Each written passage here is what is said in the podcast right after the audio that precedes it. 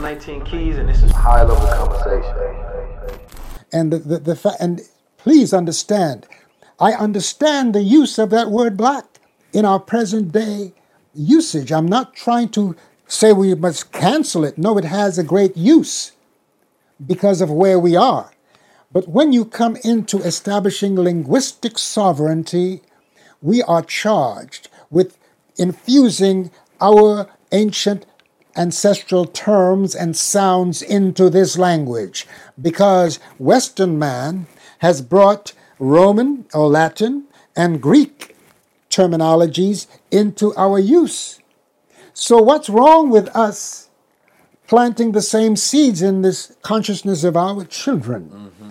and giving them terms that we may use, you know, among ourselves if we find that uh, coming, I'm not against the present use of these terms at all. But at the same time, my brother, just like in, in symbols, and you spoke about this before, do you think that if we were wearing ankhs and knew what it meant, that it would be that easy for us to be killing each other on the street corners? I'm asking you that question. Do you think that if we were wearing ankhs as a symbol of our reverence for life, which is what it represents, that we would be killing each other. But notice, no, even if we was wearing crowns, hell no. Okay, precisely. But look, because of the fact that we are wearing a symbol of death, those young men who go on the hip hop um, award ceremonies all of them is wearing a symbol of death, mm. the symbol of a crucifixion of a good mm-hmm. prophet. And that's and it, but in their pockets they have the instrument of death that this that this nation relies upon. They are worshiping a G, a gun. All right? And that gun and the symbol they're wearing makes it fine to do what they do to each other on the street corners of the cities. Crucify of, each other. Precisely. We are crossing each other's lives out. And I need to say this to my brothers out there on the street corners. When you hurt another brother, you are disrespecting the mother. And we come from a matrilineal and matrifocal culture where the mother does matter. And the fact is, when you kill your brother, you are, you are harming his mother. And I say this to those five police officers who did that to that brother in Menepher, now called Memphis in the Greek vernacular. And that particularly, particularly bothered me very deeply because these men, many of them were initiates in Greek fraternities. Mm-hmm. And these fraternal orders have the elementary knowledge of Kemetic sacred science. I said elementary knowledge because the Greeks only got the elementary education at the Per-Ankhs that they captured because the priests were not going to give them the deeper secrets. So they're using shallow information. And that's the reason why people who took my course, Kemetics 101, when they joined various fraternities and sororities, they had knowledge that surpassed the, the very system that they were being initiated into. Mm. You know what? You bring you bring up an interesting thought process because there are Muslims, Christians, Catholics, people of all religious backgrounds join Greek fraternities. Yes. And for various reasons, a lot of positive and good reasons. Mm-hmm. But then I think about that. Like, why isn't it a Kemetic fraternity? Well, right? Not not uh, not not just in question form, but just in the thought process. Like, if we take you got the Greek symbols, which to us is not empowering symbols whatsoever, because I don't feel any ancestral connection to Greek symbols. Right? When I see them, they don't they don't activate nothing in my DNA when I see a Greek symbol. But if we were to imagine, and this is just sort of like a thought experiment, like imagine if though instead of just having Greek fraternities, there are some Kemetic fraternities or fraternities that are in representation of I don't know an Olmec fraternity. Like, why don't we have any other type fraternal orders to where we actually have symbols that's connected to us that are actually connected to principles that are ancestral consciousness, right, practice as well.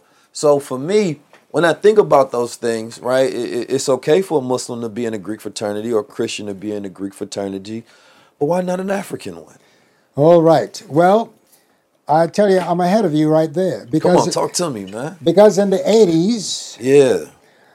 I worked with four brothers from Brooklyn College, and there we established a fraternity, a Kemetic fraternity, and a Kemetic sorority, where the very name was in the Metuneter, the so-called hieroglyphic language.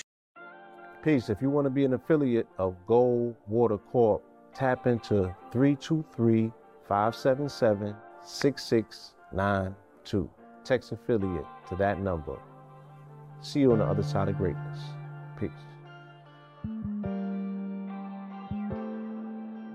Mm. It was called Heru Neset Ra.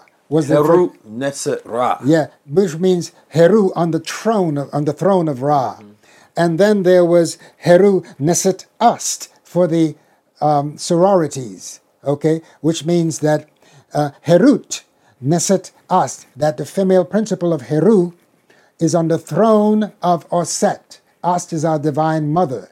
She represents the the the the the, the, the uh, maternal principle in our legacy, like Asar represents the divine father. But the spiritual aspect of Asar is is Ra. So that's why we called it Heru Neset Ra. And there's a brother. He's a martial. He's a divine martial artist, and now he's into what of what you're into in terms of the economic resurrection of our people. His name is Heru Neket. Okay, and you ought to speak with him. All right. And he studied with me for a year, him and four brothers. And when they were done, they established the Heruneset Ra and Herunest Ast. Herut Nest Ast. By the way, the T is a feminizing factor in the Metuneter.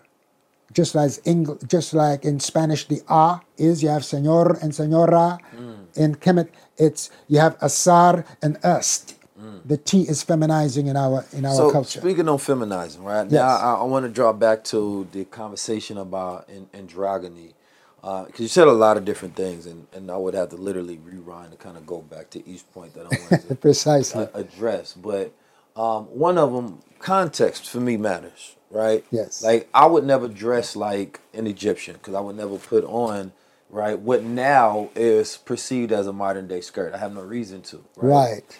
And I also think about the fact that when we honor our ancestors, I don't think honoring our ancestors is just about like wearing what they wore. True. It's about the spirit of the principles that I they agree. gathered, right? And a lot of people want to look like it, but you don't gather none of their principles, right? Mm-hmm. It's like there's people that would follow, eh, eh, people that claim to be followers of Jesus, but they won't speak truth to get crucified right? People claim to follow or love Malcolm X, but they don't follow the principles of Malcolm X. But they, uh, you know, they might get them tatted or you know they might wear a chain or something. But would you live like it?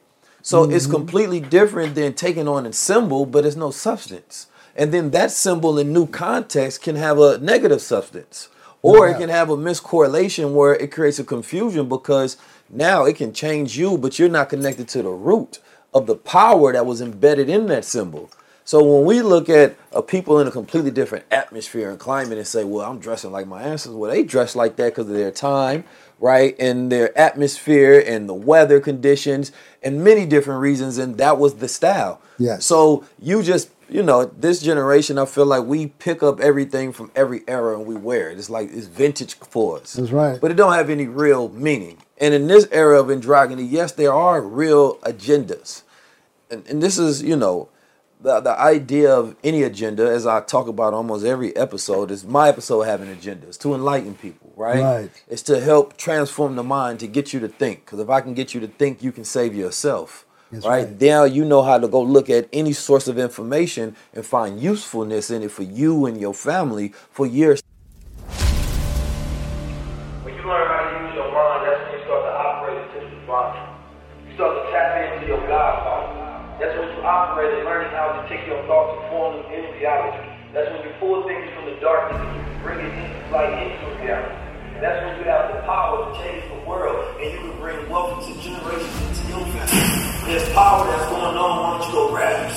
There's crowns out there. Why don't you put your you on? There's a lot of you. Why don't you knock it down and slap the devil and tell him it's your time? What we waiting If you're ready to rock with us, if you're ready to build with us, because we not waiting on nobody. Once we get on the mission, we in motion and we devote it. We give liberation to our people. Our freedom ain't talking about the identity that's connected to the evils that the agenda gives you.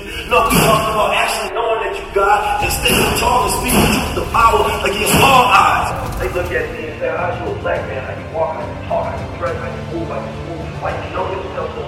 Why so damn cool? Why you got confidence? Because I decided that I would never live at the lowest level. That's that. I decided I would be a God. Every single day I got windows and I got a train. They don't like when we They don't like when we grow. They don't like when we talk well. They don't like when we talk economic power. They don't like when we know ourselves. They don't like when we spread the truth. They don't like when we make more leaders. They don't like when we take it from the lowest level to the highest level. That's what we owe.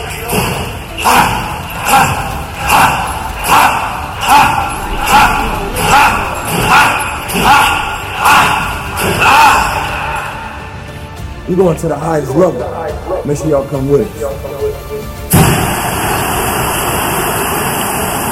the highest level tour is, you know, it's, it's a moment in, in history that we get to think about and relish in and be a part of. This is me proving my thought leadership. This is me implementing the ideas and reinvigorating the spirit that we're going to need to win the future right now. I'm 19 Keys, and this is high level conversation. At Hyland, we're all about celebrating little wins and little ways to innovate digital processes. There's no customer pain point too small for us to help with.